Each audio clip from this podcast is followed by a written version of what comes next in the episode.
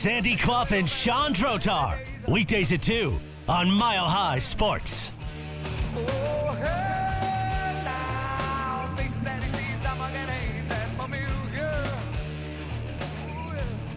And good afternoon. Welcome on this Friday in the Mile High City.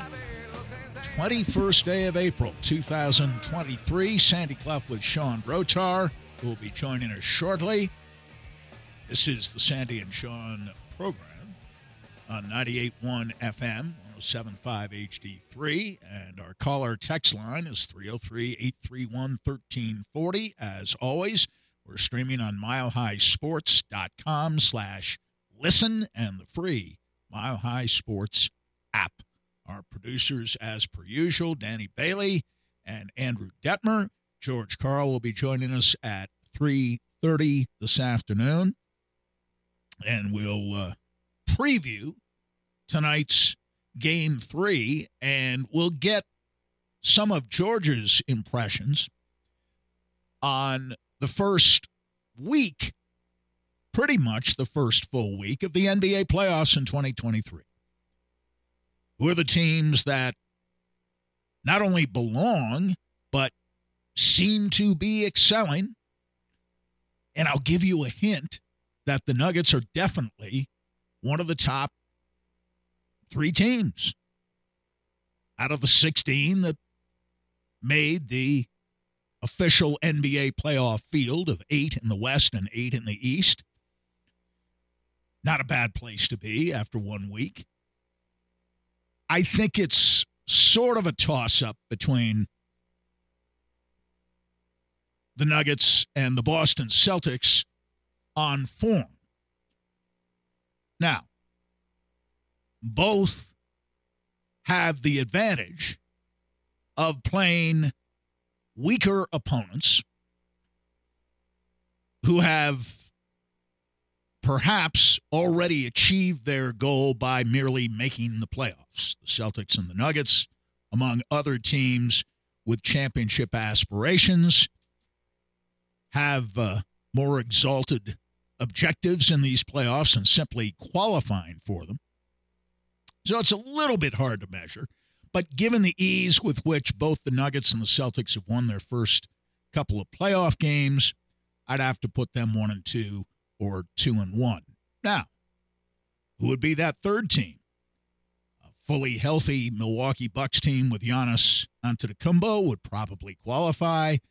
The Phoenix Suns, who have uh, taken a 2 1 lead over the Clippers in their best of seven first round series, have gotten extraordinary performances from Devin Booker in each of the last two games.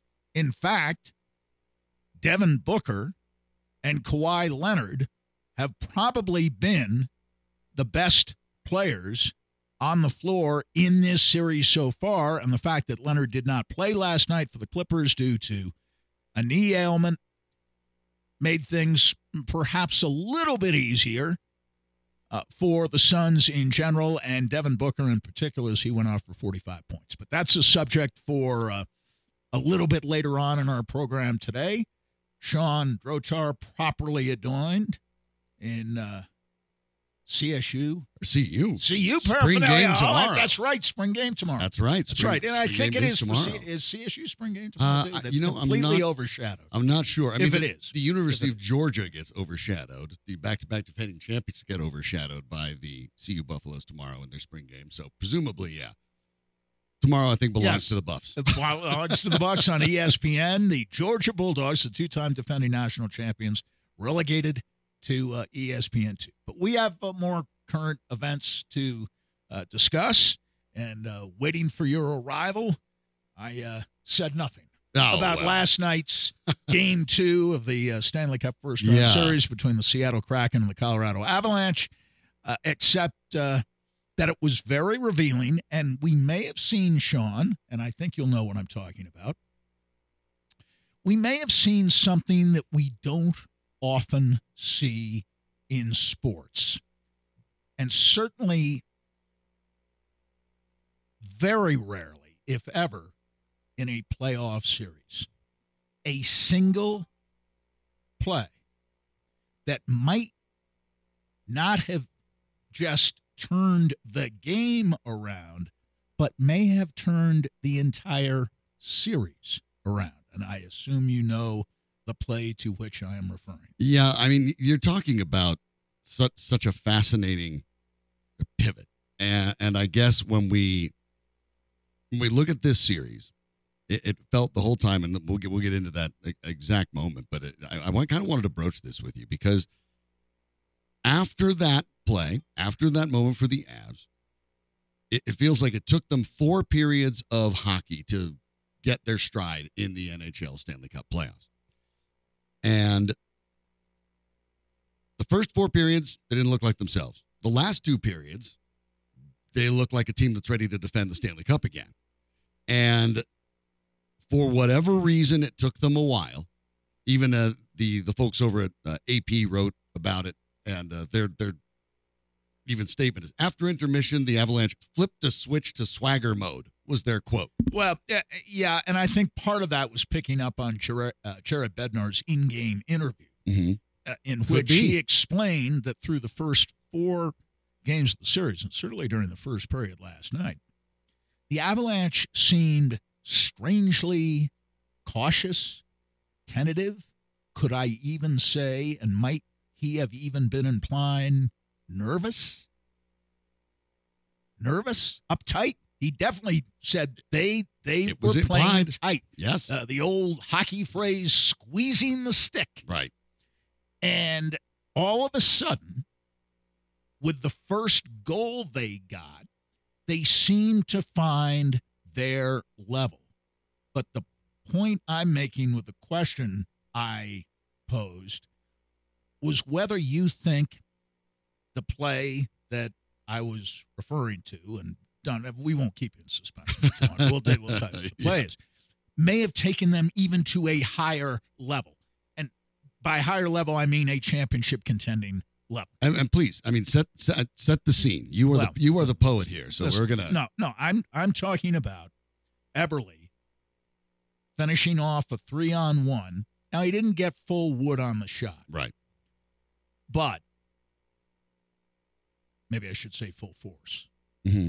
Yeah, yeah, uh, he did. Yeah, it's a three on one in a four on four skating situation late in the second period. The score is tied at two two, and Alexander Georgiev uses what appears to be his strength, his quick leg movements, yep, side to side, to stretch across, uh, making for what anything other than a world class athlete would be a fairly painful maneuver, a potentially painful uh, yes. maneuver. Yes. And getting a toe on a shot that, while not well struck, was still going in if he hadn't reacted so quickly. And this is the same Georgiev who did not appear to be reacting early in the game very well. In fact, I would say he was mostly at fault on the first two goals Seattle scored last night. Not entirely, but mostly. Now, the first goal, there were three mistakes made by three guys who have been fairly reliable, either historically or this year. Uh, the second goal is a shorthanded goal, and I'm sorry, he's got to stop that. And uh, Brian Boucher doing the uh, anal- uh, analysis mm-hmm. on ESPN last night, former goaltender, made the same point. And Brian Boucher is not a goaltender critic or a basher of goaltenders. Right, he yes. played the position, and, and he was a fair uh, to decent, yeah, pretty pretty good professional goaltender. Sure, all right. Uh, but that save, I think, brought the Avalanche to a level in the third period that exceeded the one they had reached in the second period and made them come out of the game looking again like a team that we expected them to be here in the playoffs. Does this mean they've put away Seattle for good? Of course not. No. That would be ridiculous. I think they'll get a split in Seattle. I think this is going to be a long series, long in terms of length, six or seven games a short series, of course, is a sweep or a gentleman's sweep. and that's not happening. five games. I don't see that happening here. Although, although I think the Avalanche know, and maybe Seattle knows now too, that if the Avs reach either level they found in the second or the one they seem to find in the third that was even higher, doesn't matter what Seattle does, the Avalanche are the better team. The same, And Seattle looked like the better team for four periods. And if you you switched uniforms, you'd say form full series. If they switched uniforms, you'd say the the the, the team wearing. if they switch uniforms, uh, Avalanche jerseys. uh, As Yeah, expected, the better at team. the- at the I- I first just said that they're deeper, they're skating, they're forechecking, their goaltending is better. And all that changed, I think,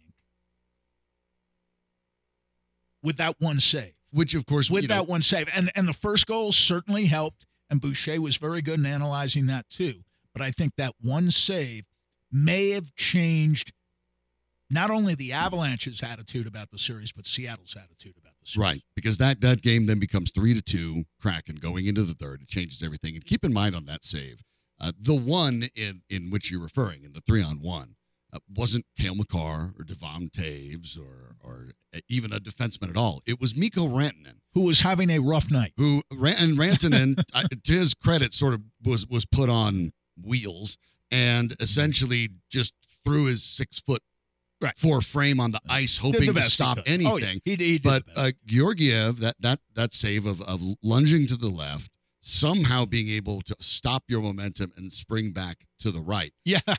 was, Yes. Dare I say it, uh, Patrick Roy esque in his prime. In those moments where you think you have a window and the window I- just uh, snaps closed, I agree. and, and um, and again, it, it you was know, uh, it, it- the, the advantage potentially saved the game of the series. Right. that, that it came at the end of the period. Um, we've talked about the ice enough, but it, with any ice surface, it's going to degrade during the course of the period. And, you know, maybe there wasn't uh, quite the precision. The puck. Well, the pass to like Eberle quite was pitch flat, perfect. But but the pass was great. and it pass came in was flat. So Pa- pass was Eberle in just there. didn't It settle it. flat, but he he didn't quite settle it, and he didn't get uh, full force behind the shot. However, that that's going in if Georgiev reacts uh, as he had been, and I, I I don't believe I said this uh, earlier in the week, but it occurred to me on Friday when Georgiev got beaten a couple of times high glove side in Nashville. Now they still won the game, but I said Seattle's going to pick pick up on that, and they'll be shooting throughout the series high glove side. Well, they've gotten a few through high glove side on him, uh, more than more than one yeah, so far. But in this case, there was no way to shoot except the way Eberle shot, and that played into the strength of Georgiev, which continues to be his footwork, quick legs, lateral movement. and you know the It's- fastest it's legs best- in the West. It is his best skill. The the side to side, that lateral movement when you're looking at young goaltenders and comparatively young, and that's what Georgiev is at 27. Most uh, you get the Shesterkins of the world, and you think that that's normally how it happens. No, uh, goalies are a little bit like catchers in baseball. Uh, For the most part, they they need more time. They, they don't hit their prime Mm-hmm. until a little bit later, until they've seen enough of the game in front of them. But it, it, it's a good point you made. Not only for that game, not only for the series, because yes, they go down three to two in this. Maybe they lose the first two games of the series at home, and it becomes difficult to win the series. But it's the confidence in in not only the Avs having Georgiev and Bednar rightly pointed out he uh, he was maybe a little more nice than you were saying he was exceptional the whole night. I, oh, I, I buy two thirds of that. Maybe, maybe Well, some even of that's coach maybe speak. You gotta talk even it up three little. quarters of that because he was not exceptional. But you know 10 who minutes. needed that? Georgiev. Remember, this Oh, is only his second start. and and again, and I'm, lost the first one, and I don't think the goals were his fault in the first one, but then he was wobbly at the beginning of this one, right. and then Right. he gets it in his head. And- Wait a minute, The Avs got booed off the ice at the end of the first period, and rightly so. Right, so Right? Okay. been right. Now, Georgiev himself wasn't being directly booed, but he went from giving up two shaky goals uh, with other players certainly culpable right, with respect to those first two goals. He, he wasn't the only one, but he lets in those two. And all of a sudden, in the third period, and after he made that save late in the second, people are chanting his name. Georgie. All you need is that kind of Georgie, save. I'll tell you what. I mean, the whole atmosphere changed. Now, the crowd got into the game when the Avs scored two goals in 48 seconds and tied the game 2 2. They got into the game. They became part of the game, in my view, when Georgiev made that particular save, and he made others in both the second and third periods Mhm. that were key stops. When, remember, the Avalanche scored fairly late in the third period. Anything that had happened to favor Seattle in the first, what, 12 minutes or Mhm. so of the third period, it could have been devastating. And maybe the Avalanche get an overtime out of it, but overtime can be a flip of the coin Sure. in the playoffs. It ain't three on three. There isn't as much advantage to the skilled team. It's the team that may be a little more psychologically free, and certainly with a one nothing lead in the series, Seattle going to overtime loosey goosey. And one bad play would blow the game for the Avalanche and send them to Seattle down 2-0 and in a position where Friday really would be, or I'm sorry, Saturday hmm would really be a must game for them. But I, I thought everything in the building changed. And I was doing uh, uh, the podcast with George Karl earlier today, our Truth and Basketball podcast, and Coach Karl again will join us at three thirty. And George commented uh, on that during the podcast itself.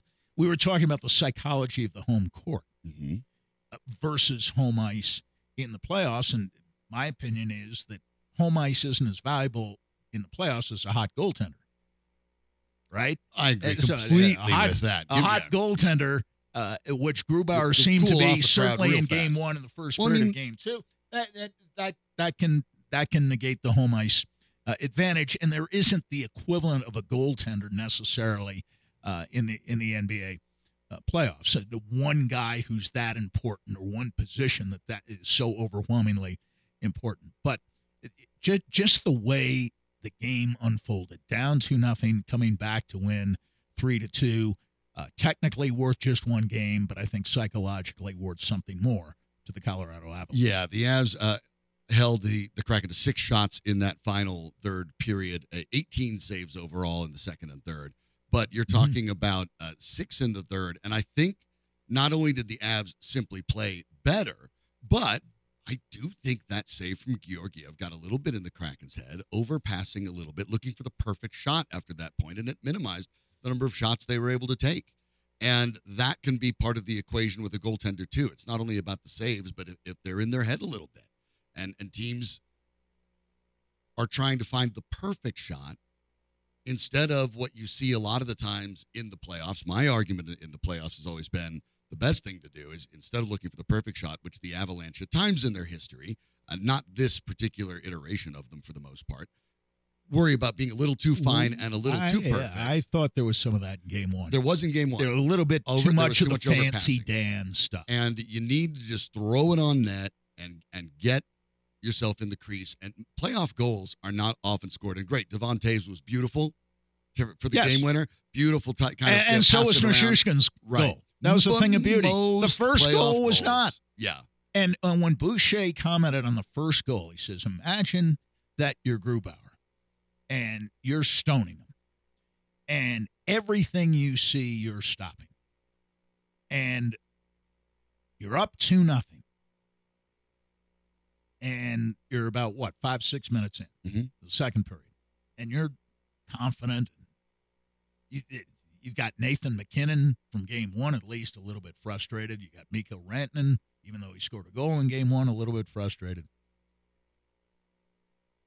And all of a sudden, they take a shot from the point, and it gets deflected.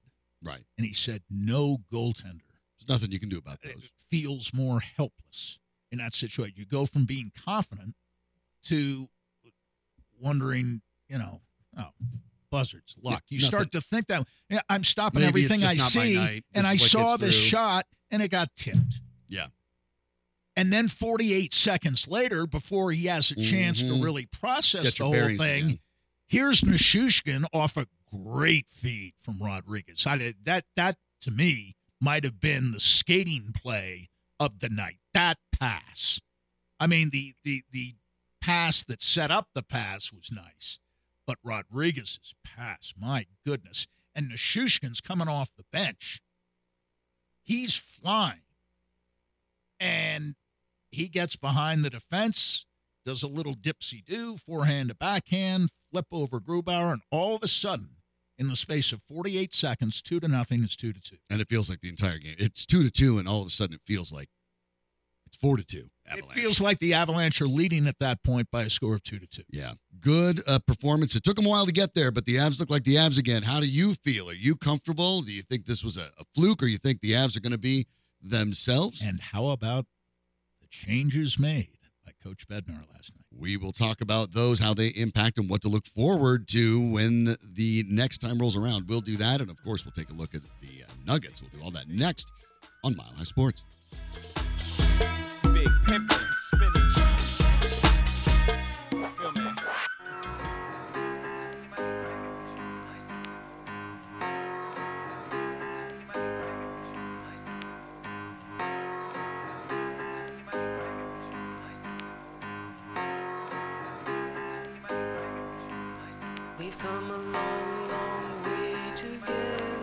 Sandy Clough and Sean Drotar. Presented by Burnham Law. Hire the winner at BurnhamLaw.com. Here's Sean and Sandy.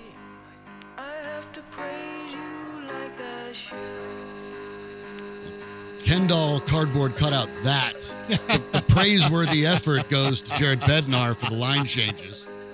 It was actually a pretty good line. Made last I even like night. the Kendall reference. Uh, my friends and I, you know, Jared Bednar is uh, a wonderful person. I, I don't claim to know him that well, but I run across him every now and then, and uh, uh, he, he's he's a very nice man. He's a calming influence. He knows the game. Uh, he he doesn't panic, but he knows when to speak, how to speak, and he has a real feel for the game and his and his players because the changes made last night were designed to spark other players. And and he's done this because we were talking about this during the break, and we've talked about it over the last couple weeks. With Cale Makar being absent, Sam Girard has been playing with Devon Toews. And when he's been playing with Toews, Sam Girard's game, which actually Girard this this year I think has been one of those players he hasn't maybe quite gotten the credit he's deserved. He's actually had a pretty good year across the board. Uh, defensively, he's gotten better. He's actually been more physical, as physical as he can be, smaller guy. But with Toews, he's been a reasonably good knockoff of Cale Makar when asked to become so. And that is not meant as an insult. It is purely an understanding that Makar is a generational defenseman. And Girard has been able to step up with Toews and, and play very well. Part of that goes to Bednar, who re- realized, okay, th- these skill sets may fit well enough. These guys may fit well enough. Uh, pairing these two allows Girard to use his speed to freelance without necessarily running a huge risk of a defensive failure because Toews is a smart enough veteran. He'll position himself. He'll understand how to play in concert with him to, to at least offset the potential risk of a move by Girard that ends up going the other way. The line changes last night were basically that writ large across a couple of different lines. And the, the folks, folks that were sparked by it were the ones you wanted. Was it great for MacKinnon and Rantanen? Well, maybe not, but that wasn't necessarily the point. The point was this team had been getting everything from MacKinnon and Rantanen and desperately needed some secondary scoring. And then, sure enough, that is exactly what they got, including, by the way, with Toews, of course, the game winner. But it, it was, we were talking after game one about how Artturi Lehkonen and Valeri Nichushkin had had pretty bad games by more, their standards. By their standards, we're more or less invisible and not right. involved in the outcome of the game in any significant fashion. Uh, not so in this one, and in large part because moving the guys around then got them basically a little bit sparked up. And the, the returns were great. Obviously, those, those quick two back to back goals oh. uh, ended up evening things up and set the stage for the winner along with Georgiev's save. But Bednar has, it seems like since that fateful Vegas series where he, he, he maybe pulled the trigger too early on switching the lines up, in, in a move that may have felt a little panicky. And, uh, again, Landeskog was healthy. Landeskog was then. healthy back then, Right, Right. And he was paired with obviously MacKinnon and and Rantanen, and it's two games apiece in that Las Vegas series. And all of a sudden, they're coming back for Game Five. Now they had lost the two previous games, and they Mhm. had played very badly in both. They almost stole the third on a great performance by Grubauer, but Las Vegas scored late and managed to pull the game out. But since then, he but has the made fourth, they were, moves. were bad, and he he did make, I thought, uh, a move that some he hasty made. Uh, he didn't need to make. Uh, the Avalanche still should have won Game Five, and uh, of course they were routed uh, in Game Six. But I, I, at the time, I, I I didn't think it was the right move. Th- This is a different circumstance. You don't have Landeskog first of all, and they've had so many injuries that their their top six guys are virtually interchangeable. Anyway, they've they've all played on the top line at one time or Yes. another, and they've all played on the second line at one time or another. So it's not as if they've never played with one another. And so he makes these changes, and the, the real impetus behind making the changes was to get the two, and I speak nominally here, left wings. I mean, there's so much crisscrossing in the modern game Mhm. now. I, it's, it's hard to say. Yeah. But uh, Lehkonen was great, 19 minutes, 15 seconds, and, and got the first goal on the tip in, which was artful. Uh, Artturi Lehkonen special. We coined the phrase last year why worry when you've got Artturi? They were plenty worried last night Yes. before he had that uh, tip in. And of course, uh, on, on the uh, second line, you had uh, uh, Nichushkin uh, scoring uh, 48 seconds after Lehkonen. And I thought Compher was solid. Compher played 21 minutes 40 seconds last night. Uh, you know, MacKinnon played more, but I'm looking at all the forwards. Nobody was close to 21 40 uh, that Compher played, save for MacKinnon, who played 22 57. And uh, I, I thought on defense, they really rode, as they rode the first two lines, uh, the top four on defense. Uh, Byram, 22 45. Makar, 24 38. Toews, 2205. Girard, 2156. Uh, Erik Johnson, I, I think, was around 16 minutes. And uh, Josh Manson, 12 11. And he's still rusty. He's still fighting things a little bit. And, and that's what I found fascinating. And, and to say it in the middle of the game, as Bednar did, um, listen, we're, we're, we're tight. Mhm. We're tight. Uh, there's, you know, there's some nerves at play here. And wow, thing to say about the defending Stanley Cup champions, but I I think they were, and and eh, you know the Rantanen goal was nice enough the other night, but that's all they got, and they didn't have that many great chances, and the chances they did have, they weren't finishing. And last night, they created traffic in front of Grubauer, and you get a deflected goal, and then you get a bang bang play where Nichushkin's coming in uh, with speed, and that Grubauer had no chance, Mhm. no chance on that on that second goal. Uh, but you look for Lehkonen a plus two, Rodrigues a plus three, and uh, you know you only have three stars to give out at the end of the game, and first star has to be Toews, obviously, with a game-winning goal. Uh, second third stars, Nichushkin and Lehkonen, or Lehkonen and Nichushkin. Yeah. didn't order, whichever- didn't matter. Pick But one you want. if if there had been four stars of the game, I, I would have given Rodrigues the fourth star. He wa- he was magnificent. And as you pointed out, it's and, one of and the Girard, you know, Girard Rodrigues has been one of the few guys Girard that good in both critics. these games. Right. I know Girard has his critics. He's plus two last night. Mm-hmm. Makar was minus one. Toews was plus one.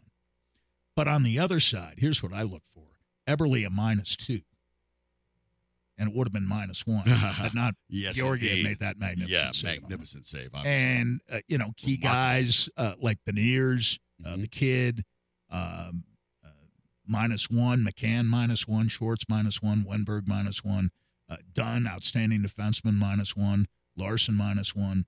Uh, you know they're they're key guys got outplayed last night. Seattle's key guys got outplayed last night by the Avalanche, and that was certainly not the case in Game One.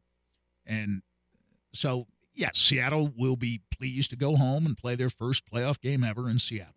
Uh, First playoff game ever but I, played but I in think Seattle. instead of that being the, the assumption is that that's going to be beneficial for the Kraken. I'm not sure it is because as we've talked about, the home the home ice is not really all that impactful Yeah. in hockey, and it's certainly not with the Avs. But when you're talking about the first ever playoff game in Seattle, there's going to be pressure on the Kraken, who have already shown they can beat the Avalanche, to really come out and and play amazing hockey in front of the crowd. Uh, to to my mind, in Game Three, all of the pressure is going to be on Seattle. They, they'd probably, if you were to ask them that they're excited to be at home, yes, their coaches, they might say, eh, we wouldn't mind playing this at a neutral site or on the road because the pressure for these guys to perform in front of that crowd is going to be intense. There, there are coaches I've talked to them in the National Hockey League who say, you know, even in the playoffs, sometimes they just assume play on the road. Know? And and the Avalanche last year went nine and one in the Stanley Cup playoffs on the road. They lost three games at home. Your focus sometimes is better. road. You know? That's uh So I think the Avs are confident going into Uh, Seattle. now, totally now confident. Seattle get a lift from its crowd. Okay. well, it- but, it it, can go the other also puts a little pressure on It them. does. And if the Avalanche get on top of Seattle the way Seattle got on top of the Avalanche in games one and two, I think they can win at least one and maybe even two uh, in Seattle and effectively uh, wrap up this series. Now, eh, you know, we saw responses in the in the other games last night, although the Rangers again just uh, shattered the Devils five to one in New Jersey. I say going into that series, there's not going to be any home ice advantage. Well, it may not matter for the Devils. They've lost two at home, and that's never good. Uh, now they have to go to Madison Square Garden. And the Rangers are a seasoned playoff team, and they, they made big deals around the deadline. Remember Tarasenko and Mhm. uh, Patrick Kane, and I, I think Tarasenko may be having the the biggest effect on them. And you know, this is a team that you know, was playing for last year, a position weren't they in the Stanley Cup final? Mhm. So uh, you know they were a good team before, and they Yep. still got Shesterkin. Uh, uh, good for Toronto to come back last night. I really thought, psychologically speaking, they they looked like a broken team to me in in game one. But you know what? They lost Bunting. He got himself suspended for three games, and nothing against Bunting, but uh, he evoked memories of Nazem Kadri in Toronto with the the cheap shot he took the other night that got him the three game suspension. And last night they looked like they were a much more relaxed team without him.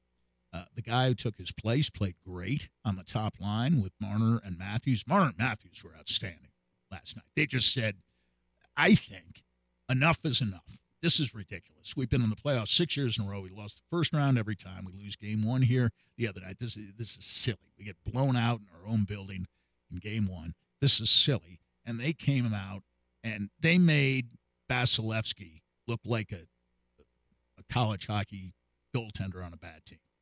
That's it. That's how bad they made him look.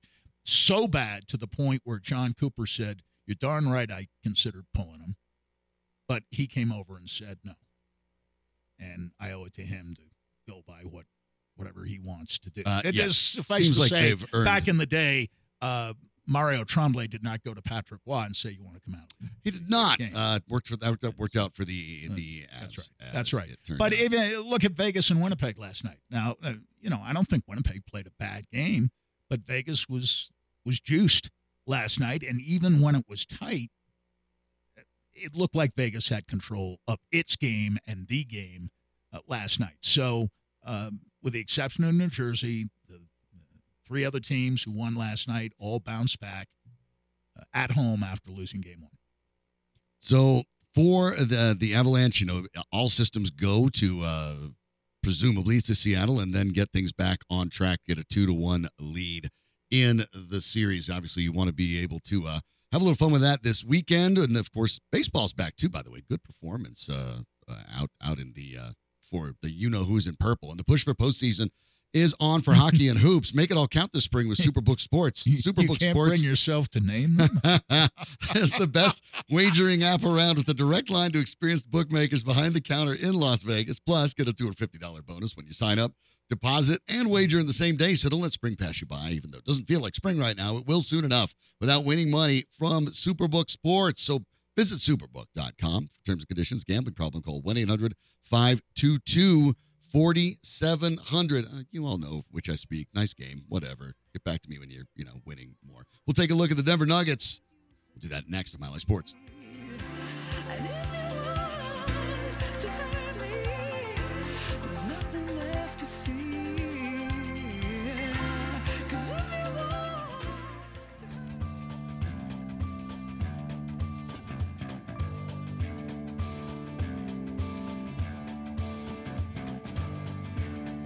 Sandy Clough and Sean Drotar. Weekdays at 2 on Mile High Sports.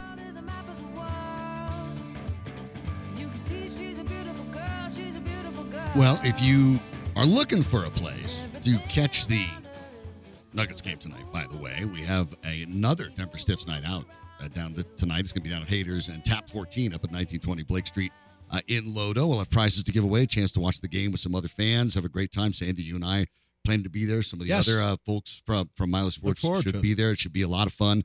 Uh, tip off supposed to be at 7:30 roughly. We'll be there Mm-hmm. around seven. So you know, stop in, say hi. We had a fun time over at the uh, the Sportsbook Bar and Grill in Highlands Ranch for uh, game two, and looking forward to this one uh, in game three tonight over at uh, Haters and Tap 14, right on Blake. So if you've you've been by the uh, Rockies game, you, you know right where they are. Obviously, it's just a uh, the proverbial hop, skip, and a jump. So come come on out and and say hi, watch the game. It'll be uh, a lot of fun, and I suspect don't want to get too far ahead of ourselves that you might see another win because I lo- I look at this series thus far, Sandy, and and you have been, and I guess this is a sort of damning with faint praise. You have been somewhat more complimentary of the idea that the Timberwolves could take one of these games at home.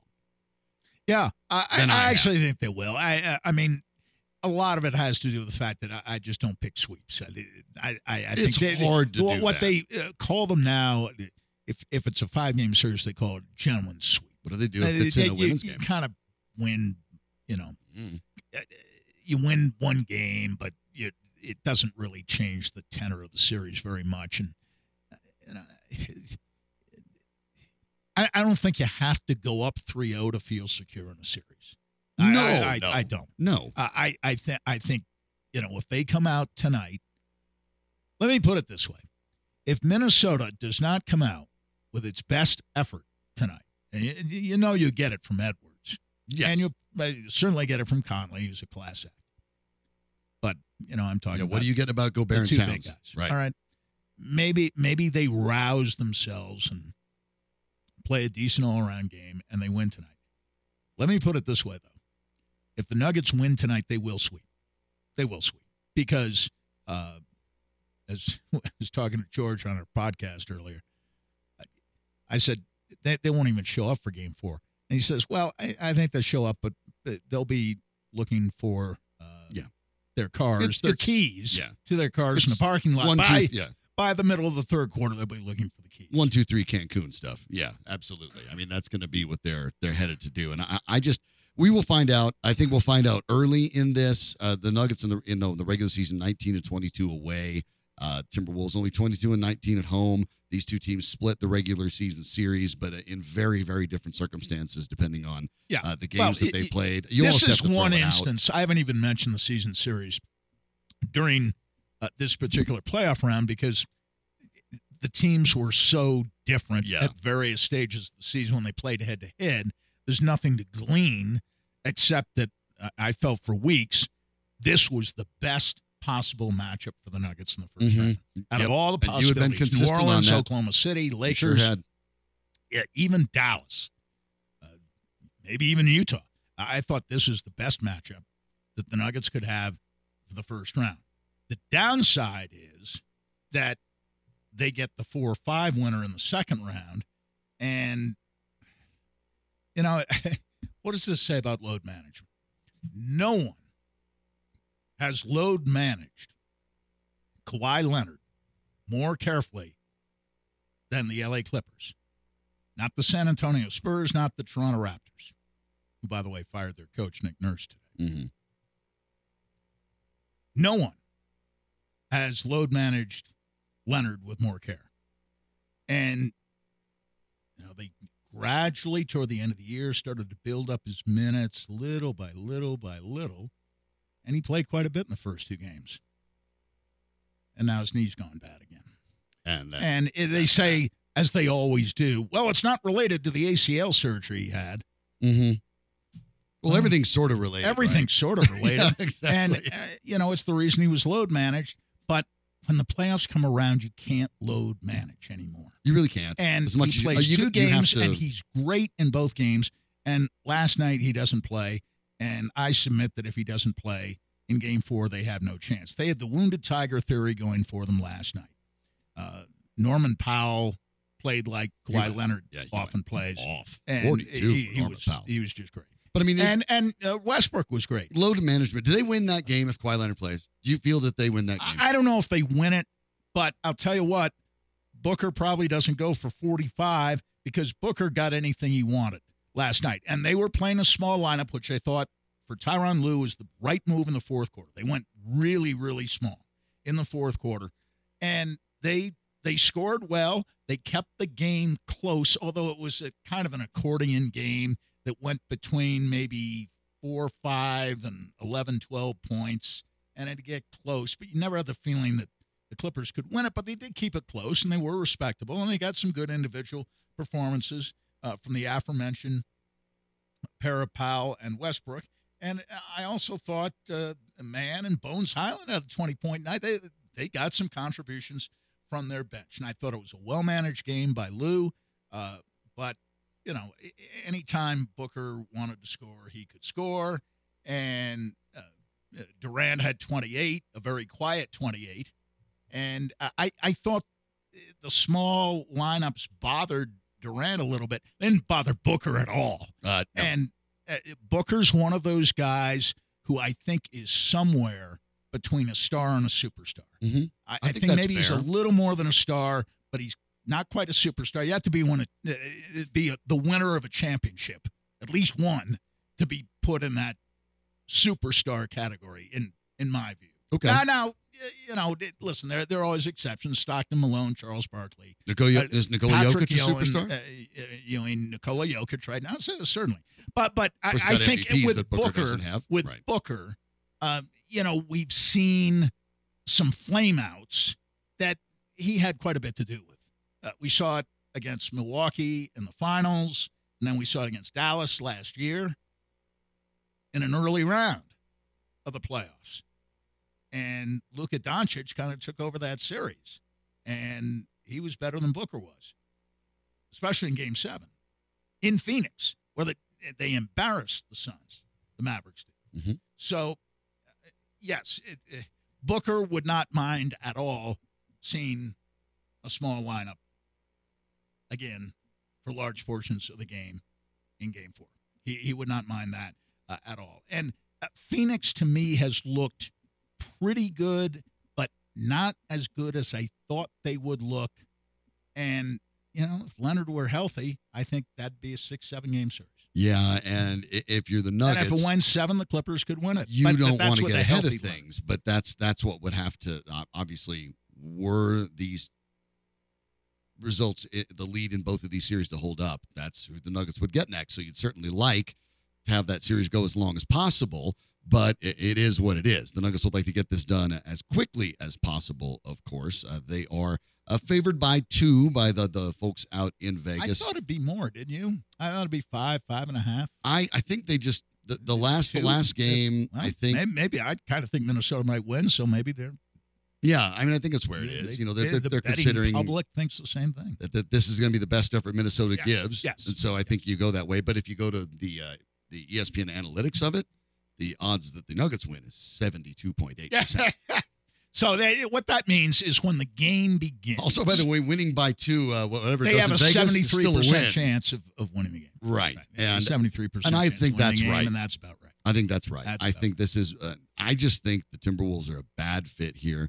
I think there's too much bad blood on that team. I do not.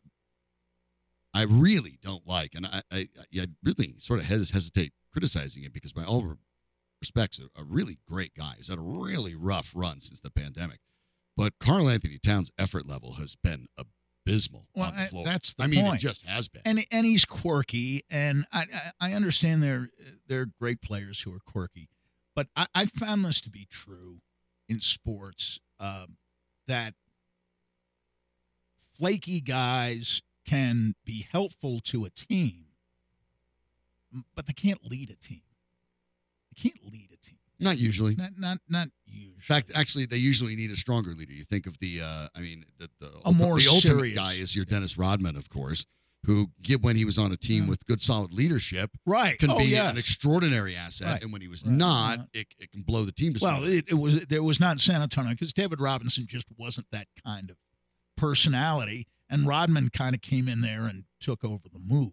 Right. Even though they had talent, and then they were a good team. I mean, they beat the Nuggets one year in the playoffs. Not Yeah, there a was huge plenty achievement talent. back in the mid '90s, but right. but yeah, I mean, he's he's a he's a good example of that. Although I I I think if you could call Draymond Green a quirky personality, I think you probably could. In some ways, in some ways. Now they didn't need him last night, but in some ways, he is the leader of that team, and that's why they put up with some of the nonsense. I actually think he. I don't even think it's in some ways. I think he's clearly the leader of the team. I think he has been for a while. I mean, he he's the guy that keeps every, that sort of uh you know keeps the the foot on the pedal there uh, over. But that's why I. Although I, I, boy, I, like did him. like I, did like him, I like Steph respect for him. Curry's quote. Uh, you know, they said Draymond has a history. So do we. Well, It's a solid flex. No, I, I mean, well, yeah, but the previous history when he got suspended was they blew a three-one lead in the final, Also true. and that kept them from winning four straight, as I recall, because they ended up with three out of four. But that was the year they won seventy-three games, and they're up three-one against Cleveland in the finals, and he gets himself suspended for Game Five. They blow the game at home. He was watching from the uh, Oakland Athletics facility, if you want to call it that uh, with with uh, with uh, the general manager Bob Myers. I think that Mhm. that particular night. Last night, reportedly, he was at home watching. He was at home watching uh, the game. But uh, you know what happened last night, it, and this is part of the psychology of the home court. Uh, you had Looney basically say, "I'll do what I do, and I'll also make up for Draymond's absence." Mhm. Here's what I mean. Between Looney and Green, 20 rebounds is usually a pretty good night, right? Between the two of them, Yeah, right? sure. Okay. Okay, yeah. Hard to argue Looney had 20 rebounds by himself last night. Pretty good game if between Looney and Green there are nine assists, right? Mhm. He had nine assists by his lonesome He was good. last night. He was good. He only turned the ball over twice. Draymond's good for three or four turnovers a game. So, just saying, on the home floor, they didn't miss him against. Well, they don't seem to miss anyone on the home floor. They're 33 well, and 8. They just right. beat everybody They at home. like the champions that they, in fact, are this year on their home court. Somehow on the road, they morph into something else. But, you know, listen, Curry was the star last night 36, 6 and 3 with two steals, a block, only one turnover in 37 minutes, a plus 24. He was great. But I thought Looney was the key guy in the game because he just took care of the playmaking that Green usually handles and the rebounding, and didn't need the which. Green usually handled. And, and they didn't need him to score. Yeah. They had you know, Wiggins scored 20, Curry scored 36, Poole had 16, Moody had 13 coming off the bench. They didn't need the points, but they were excellent defensively and they kept the tempo, uh, which wasn't exactly slow, but more to their liking as opposed to the pell mell uh, run at all costs and almost a Paul Westhead type of attack that uh, Sacramento uh, runs. But I'll tell you what, for Sacramento, you know, you lose by 17 points, you're never really in the game. But you've got a two game lead, and I'll tell you what, this De'Aaron Fox, oh, he's, yeah. he's, a player. he's been good he for a bit. is a player. He isn't one of those guys who's great at home and on the road, maybe not as Mm-hmm. effective. He's great in any setting. Now, some of their bench guys like Monk, they, they're fine at home and on the road, they're liabilities. Monk was terrible last night. Lyles is bad. Uh, Mitchell was not very good either. hmm So they had no bench uh, last night, and that was more damaging to Sacramento than having no green was for Golden State. Well, a week from today, the Denver Broncos should have a draft pick. Of course, the draft starts a week from yesterday, but they're not going to be involved in that one. A week from today, however, they might have a pick. They'll, they'll be like us on Thursday. They'll be just watching. We're just watching. Uh, Sean Payton and George Paton had a, a press conference yesterday. A couple interesting snippets from that. What would it mean? What what does it kind of look like now? That they're a week out. We'll hear from uh, the Broncos' new head coach next on Mile High Sports. Make believe.